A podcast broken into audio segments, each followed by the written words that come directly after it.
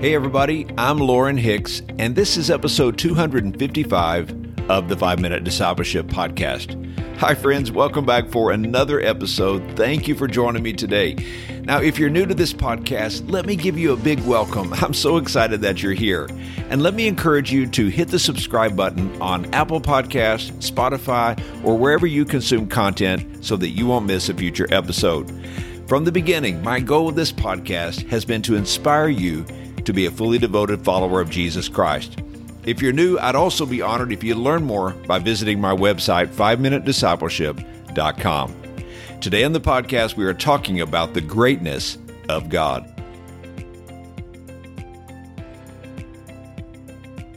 I read one time about a newspaper ad for a missing dog. It read Lost, one dog, brown hair with several bald spots, right leg broken due to a car accident, rear left hip hurt, right eye missing, left ear bitten off in a dog fight. Answers to the name Lucky. Well, I don't know about you, but that seems like a very appropriate name. But you know, in our culture today, names don't usually carry any specific meaning or significance. But we know that in the Bible, names convey great meaning and weight. In Genesis chapter 1 verse 1, the very first verse of the Bible, it says, In the beginning, God created. Who created the world? God did. God is mentioned in the very first verse of the Bible. In verse 1, the name God is the Hebrew word Elohim.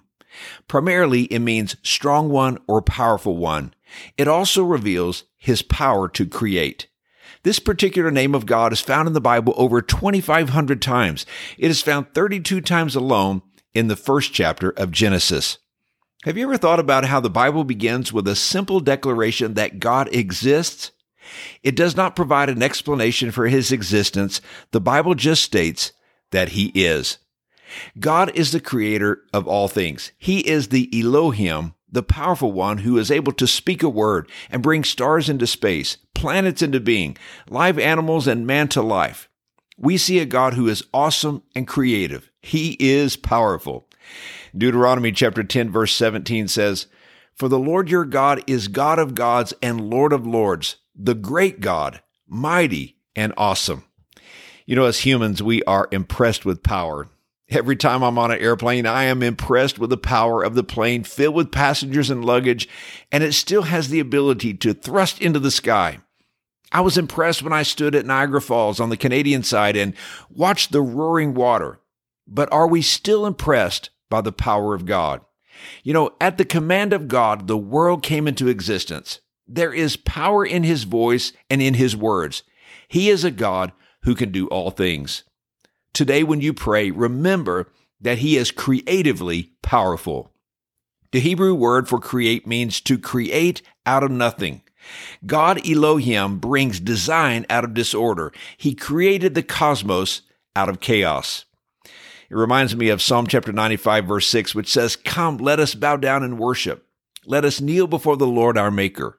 And Psalm 121 verse 2, which says, My help comes from the Lord, the Maker of heaven and earth. So, what is our proper response to the greatness of God? Well, I believe there is only one response it is worship. Worship is the natural response to the power and creativity of our God. The more you know God, the more you feel compelled to worship.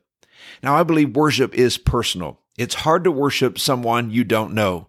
Worship is not just singing songs. Worship is personal communion with God. And that's why John said in Revelation chapter 4 verse 11, You are worthy, our Lord and God, to receive glory and honor and power, for you created all things, and by your will they were created and have their being. Here's today's challenge. Think about the God we serve. His name is Elohim. He is the strong, powerful creator God. He's worthy of your worship, your praise, and your devotion. If you have a need in your life, remember his greatness.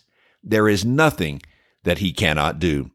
Hey, thanks again for joining me for today's episode. If this podcast is a blessing to you, if it's helping you, if you're growing, I'd be so honored if you'd hit the share button on your podcast app and share it on social media and invite others to join us on this discipleship journey. I hope you have a great day, and until next time, let's continue on our journey as followers of Jesus.